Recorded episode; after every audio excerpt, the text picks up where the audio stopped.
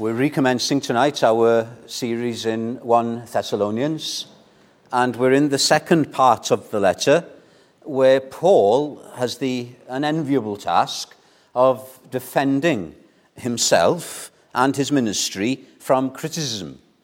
Now, no one likes uh, to do that, especially if you're a Christian, but sometimes it's necessary for the sake of the work and the name of Jesus Christ. And uh, Paul uh, has been showing in chapter 2 uh, how he really does care for these disciples, even though he had to leave the city quite soon, after only three weeks of ministering to them, because of persecution. So we've got to verse 17 in 1 Thessalonians chapter 2. So I'll just read from verse 17 to the end of the chapter. 1 Thessalonians 2, verses 17 to 20. But we, brethren, having been taken away from you for a short time in presence, not in heart, endeavored more eagerly to see your face with great desire Therefore, we wanted to come to you, even I, Paul, time and again, but Satan hindered us. For what is our hope, our joy, or crown of rejoicing? Is it not even you, in the presence of our Lord Jesus Christ at his coming? For you are our glory and joy. And then he goes into chapter 3, dealing with the same issue which is explaining now in detail why he had to leave them so soon. Uh, you know, if you were converted under somebody's preaching, Paul and Silas had been for three weeks holding a mission, as it were, in Thessalonica. It struck me in the reading that it was on the Sabbath day, the Saturday, that they met in the synagogue with the Jews. So that was the evangelistic opportunity, wasn't it? Because on the following day, the first day of the week, Paul, when people were converted, would have met with the Christians then.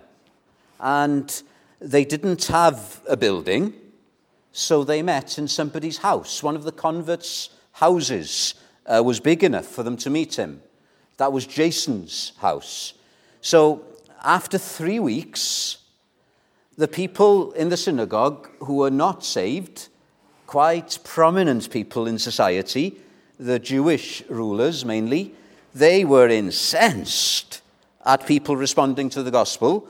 So they stirred up trouble amongst the mob. And the people then, a crowd gathered together outside of Jason's house, thinking that Paul and Silas were going to be in there. But when they discovered that they weren't, they dragged Jason out and they set him before the Roman authorities who were in charge of Thessalonica and tried to bring up a trump up charge that these Christians were actually uh, being uh, disobedient to Caesar. Sounds familiar? That's what they did with Jesus Christ before Pilate. And uh, uh, uh bail uh, is granted, uh, and Paul and Silas, in the middle of the night, are uh, told to leave uh, so that no more trouble is caused. And so, after three weeks, imagine the person under whose preaching you were converted under had to leave. And people were saying, he doesn't really care about you. If he really loved you, he would have stayed through the difficulties. So, what Paul is trying to do here is explain why he had to leave. That's why I read from Acts chapter 17, because Paul just reminds us of that. From Thessalonica, Paul and Silas went to Berea, and there the troublemakers heard that they were preaching the gospel, and they followed them and caused more trouble. So the same happens again. Paul and Silas leave, but this time Silas and Timothy stay behind, and Paul goes on to Athens, And when he's in Athens, he's worried, sick for the young believers at Thessalonica. He really does care for them. And so he sends Timothy back to see what is happening. And Paul goes on from Athens to Corinth, and he's still probably losing sleep uh, because he's so concerned about the young church at Thessalonica. And once Timothy returns to Corinth and tells Paul, It's all right, Paul. A burden has been lifted. And Paul writes this letter from Corinth, full of thankfulness, full of grateful praise to the Lord of the church for keeping his people. So, what he's doing here is explaining his absence. Uh, it goes into chapter 3. He talks in chapter 3 about Timothy's visit to them, and then about Timothy's reports, his glowing reports, and then chapter 3 ends with Paul praying and praising Jesus Christ for the church at Thessalonica. Is isn't that great? Now, we're just going to look tonight at verses 17 to 20, where, where we just have Paul saying, Look, those critics who are trying to paint me in a bad light by trying to portray me as somebody who doesn't care for you because I had to leave so early. Look, it's the opposite of that. I'm really, really missing you. Uh, he just opens up here. He's Mr. Greatheart, Pilgrim's Progress. The pastor is signified by Mr. Greatheart. He's got a big, beating heart for the church. I love Paul, don't you? How this great intellect, great theologian, also had a big heart. So, two things this evening in verses 17 to 20. The first is this the importance of face to face fellowship. Listen to how Paul puts it. Verse 17. But we, brethren, having been taken away from you physically for a short time in presence, in presence, there's been a separation physically, many, many miles, and they didn't have the technology that we have today. And then look at the language that Paul uses here. It's uh, very uh, significant. He says, having been separated physically, we were all the more eager to see you in the face with great desire. See how Paul emphasizes face to face meetings with his brothers and sisters. Uh, the word he uses in verse 7, let me get it right. It's a very strong word.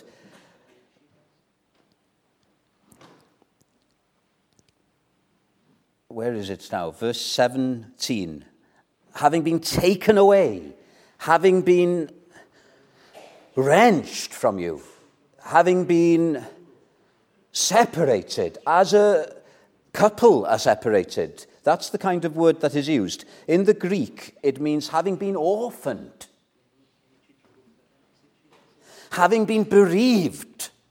That's how great the separation is. Those of you who have lost loved ones in these last uh, few years, you will feel, won't you, the separation. Well, Paul is saying, I'm feeling in that way, to that depth the separation from my family. It's not just a group of people that I've been separated with. These are my spiritual family. In this chapter, he's already compared himself to a spiritual father, a spiritual mother, a spiritual baby.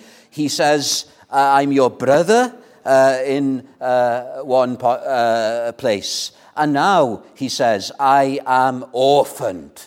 Oh, brothers, isn't there something that we are missing out on here? That we tend to view the church as just a gathering of people. But as soon as you are saved and adopted into God's family, you are part of the body of Christ. And we are brothers and sisters together.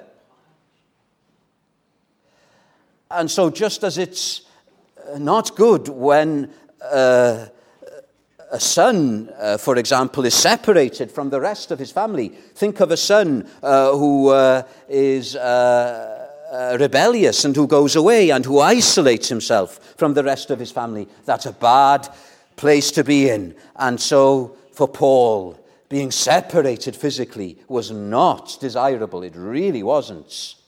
Isn't it interesting how this morning, this evening, and Andy in his preaching, we are being led to emphasize the importance of physical fellowship.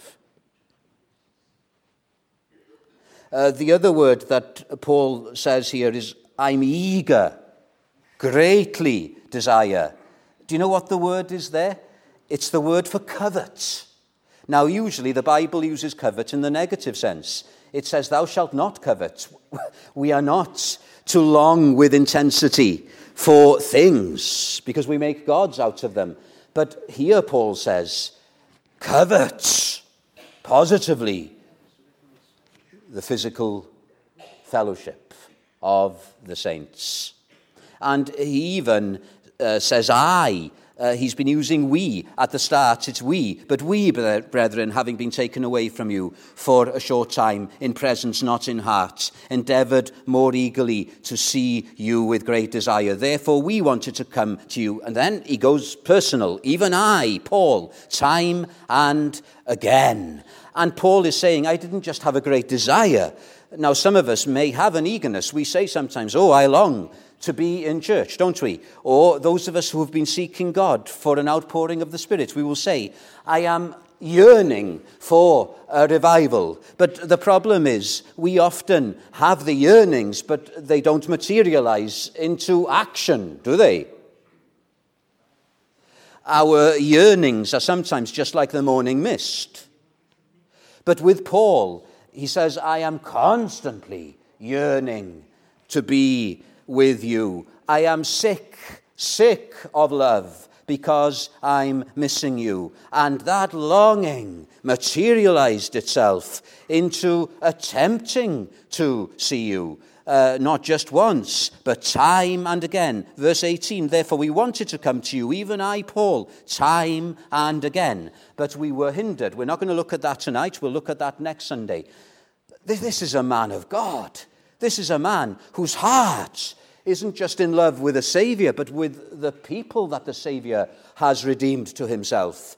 There's no point for us to say that we love Jesus. If we love Jesus, we love his people, we love his word, we love his ways, we love his day.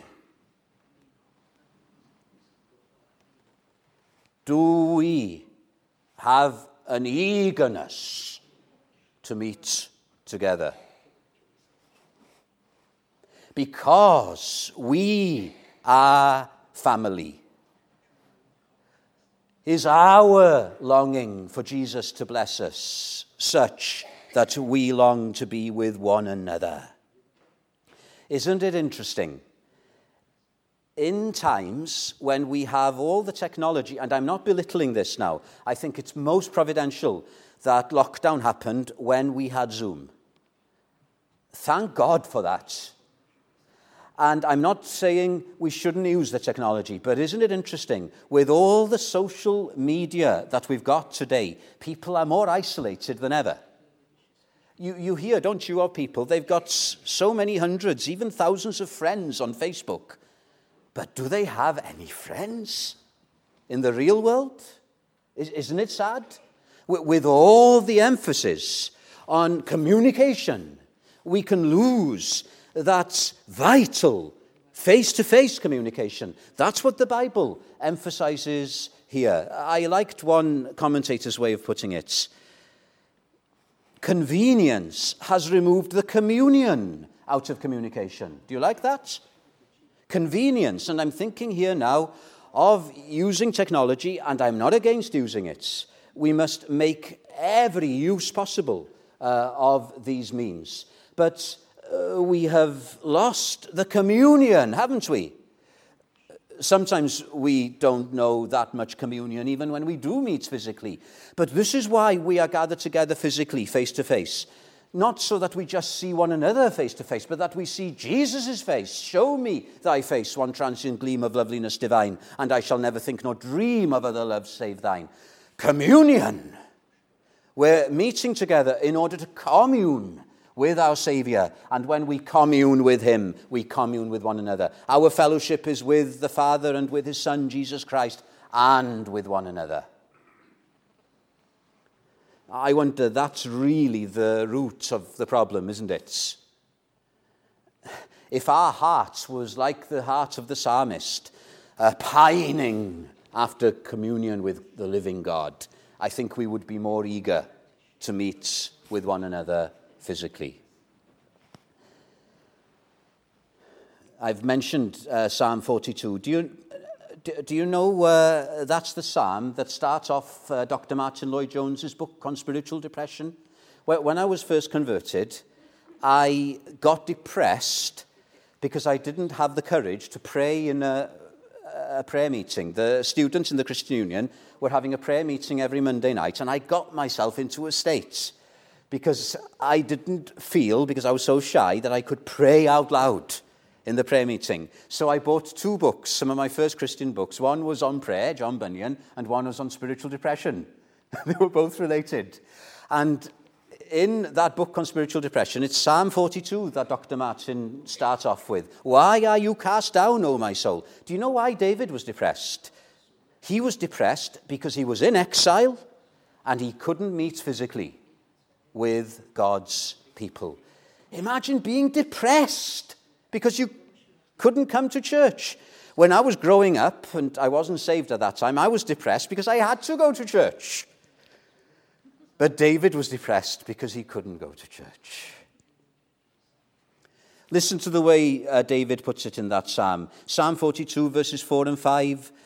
Those things I remember as I pour out my soul, how I used to go with a multitude leading the procession to the house of God with shouts of joy and thanksgiving among the. Uh, can't understand my handwriting. And then he says, Why are you cast down? Oh, my soul. I don't know if some of you have been in hospital or maybe you're even tonight stuck at home and you're actually depressed because you can't be with us physically. Take courage. You're in good company if David, the man after God's own heart, felt like that. I think it's a healthy sign. It's a really healthy sign, isn't it? There was um, a young man meeting with the pastor. They were sitting in his front room, and the young man said to the pastor, Why do I have to come to church if I'm a believer? Why do I have to? The pastor didn't say a word. Uh, there was a fire going, and the pastor took the tongs and he took a piece of coal out of the fire and he put the piece of coal on its own. And quite quickly, that piece of coal cooled down. The pastor didn't have to say anything. Brothers and sisters, we need one another. We need each other's help.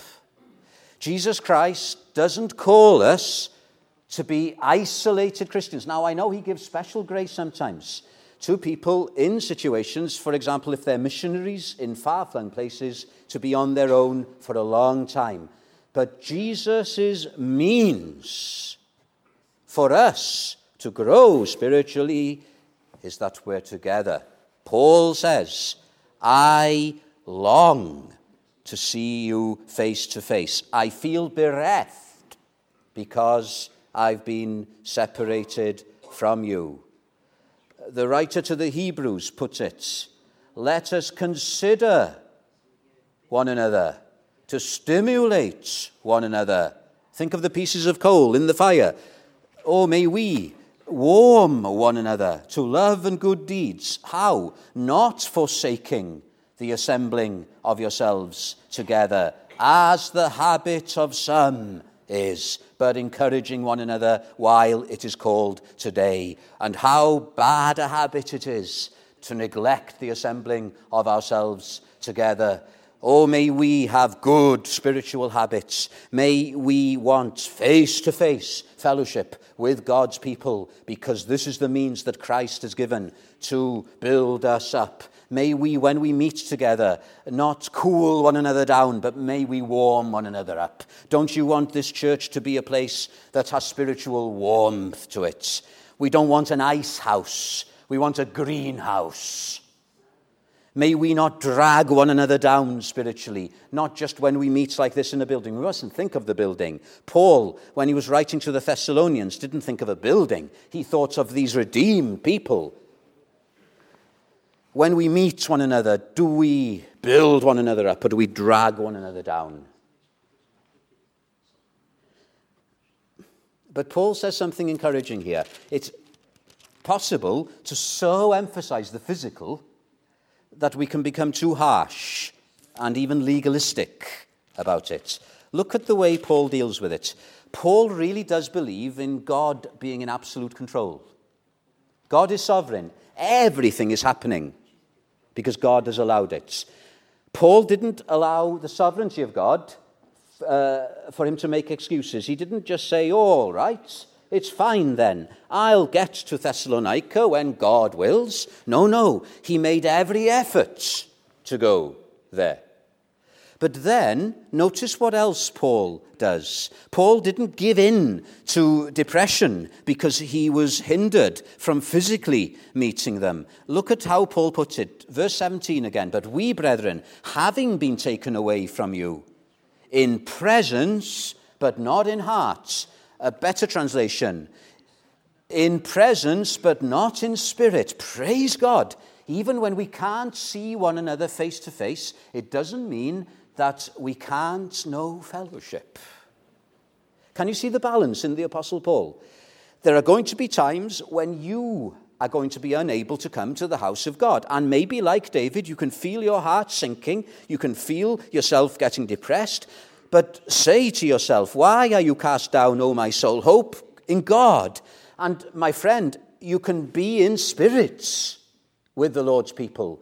There are people who are with us in spirit tonight, even if they're not with us in body. And there are some people who may be with us in body but not in spirits. You can have prayer fellowship with believers across the world.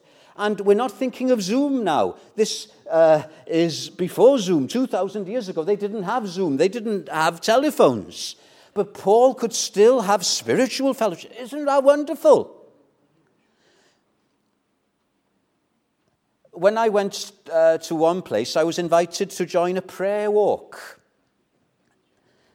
Now, there's nothing wrong with going somewhere and praying for that place because you're being reminded of it. But you don't need to be in a place physically to pray for it.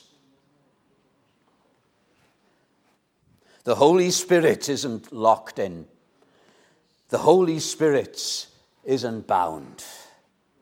You know, you can still have communion with Christ, and dare I say it, with his people, sometimes when you're not meeting physically. We don't use that as an excuse not to meet physically. But God is gracious, isn't He?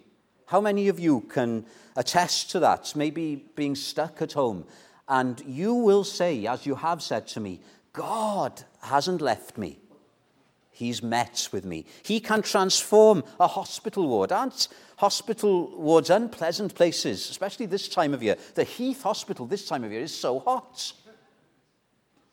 But Jesus Christ, by his Spirit, can make a ward into a Bethel, a little house of God. And Paul says, It's only for a time, but we, brethren, having been taken away from you for a short time, a short time, Paul? He's talking about years. And Paul says, Don't worry, it's only a short time. so if you're away from church because of COVID for a few weeks, that's a fraction of the time that Paul is talking about here. It's only a short time. By and by, says Paul, we'll meet again. We will. What did we sing? We share our mutual woes. our mutual burden bears. And often for each other flows the sympathizing tear. When for a while we part, this thought will soothe our pain that we shall meet again. We shall still be joined in hearts and hope to meet again. Those that have died in the last two years will meet again. We'll meet again. Face to face. Face to face. So that's the first thing face to face fellowship. It's not about the building, it's not about the horizontal, just seeing one another, even though I'm sure we're glad. Aren't you glad to see one another after lockdown? It's, it's liberating, isn't it? To be able to see one another in the face. But it's communion, isn't it? It's communion. Communion we want, spiritual communion. And then there's a future hope here, a future hope. And then we'll finish. So, unable for the present to enjoy face to face fellowship, even though he can know spiritual communion with them, Paul isn't living in the past. Now, many of us are in danger of living in the past. Uh, some Christians today are living in the 18th century. Others are living in the 19th century. Others are living in the middle of the 20th century. Listen, God has put us here today. We are to live now. Paul lived in the eternal now, and Paul also lived in the future. We don't live in the past. We learn lessons from the past. We are encouraged from the past. But we live now to serve the present age, and we are looking to the future. And when things are difficult in the now, what do you do? You take a long view. You look to the future. It's not going to be long. Paul says a few years is not long in comparison to eternity. And Paul has a future tense in his Christian experience. Do you have a future tense? Are you willing to wait patiently in the here and now because you're looking at a future blessing? Uh, listen to how he puts it. Uh, these words are the first mention of the parousia. That's the second coming, the appearing of Jesus Christ in his second coming. Verses 19 and 20. For what is our hope? Even though I can't see you face to face, I'm not giving in to depression. What is our hope? Our, our joy, our crown of rejoicing. He's looking to the future. Is it not even you in the presence of our Lord Jesus Christ that is coming? For you are our glory and joy. What is Paul's future hope? Paul's future hope is in a face to face meeting, not just with the Thessalonians, but with Jesus. Are you looking forward to the Jubilee? Were you around for the Silver Jubilee? How many of you, I wonder, were here for the Silver Jubilee? I was. And we were all looking forward to the Queen coming to Llandudno Junction. I can't remember if she came, but we all had our Union Jacks flags waving them.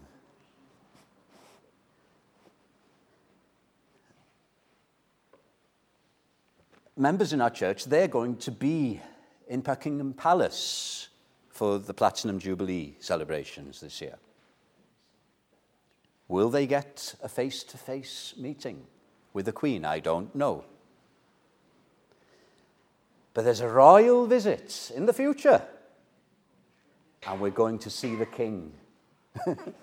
the King of Kings, face to face. Because we are his royal family.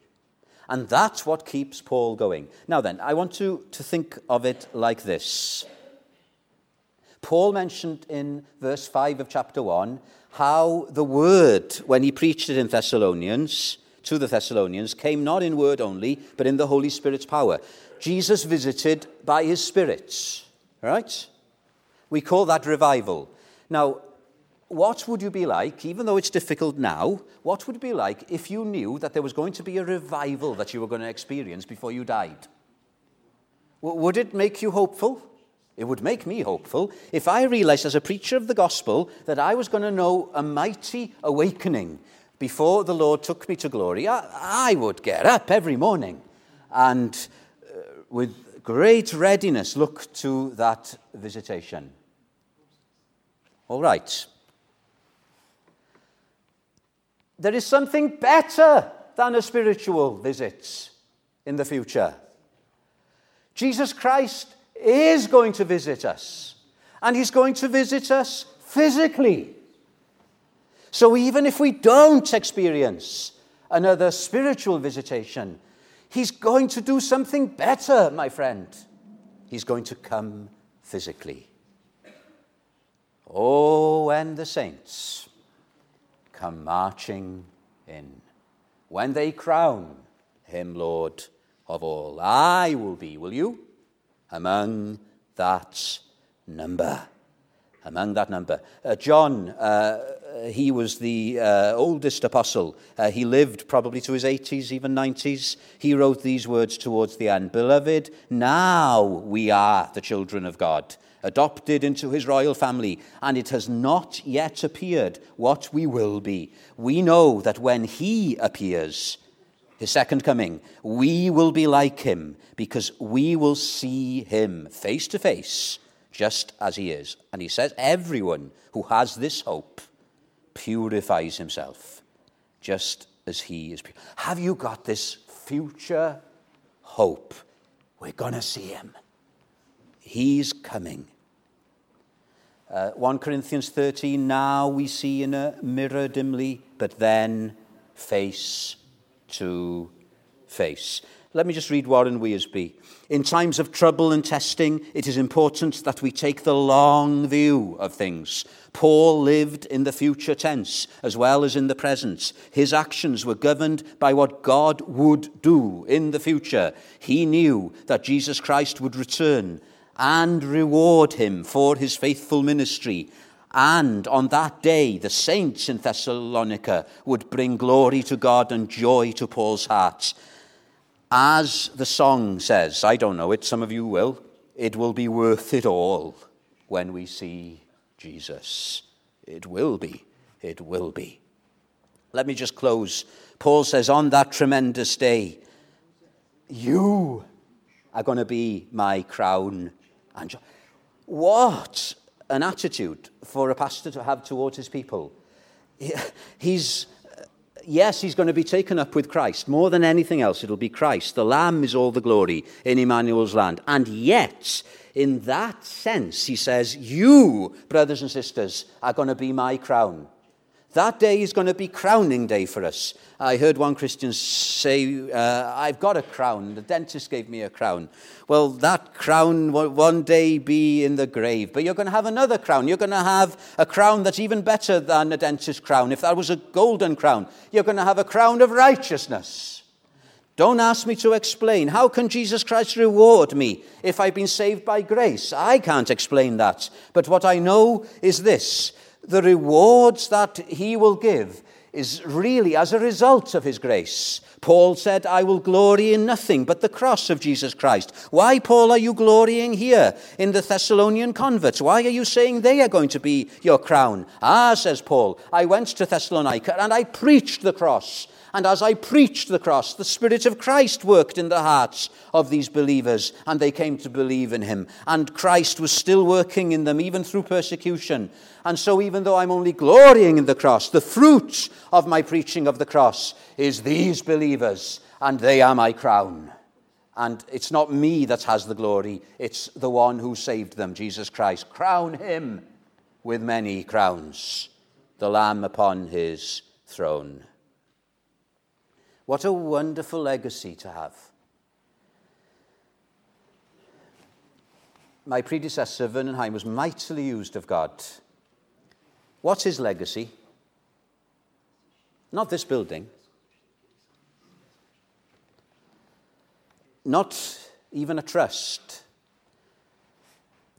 Not even, I'm on dangerous ground here, brilliant hymns but many of you.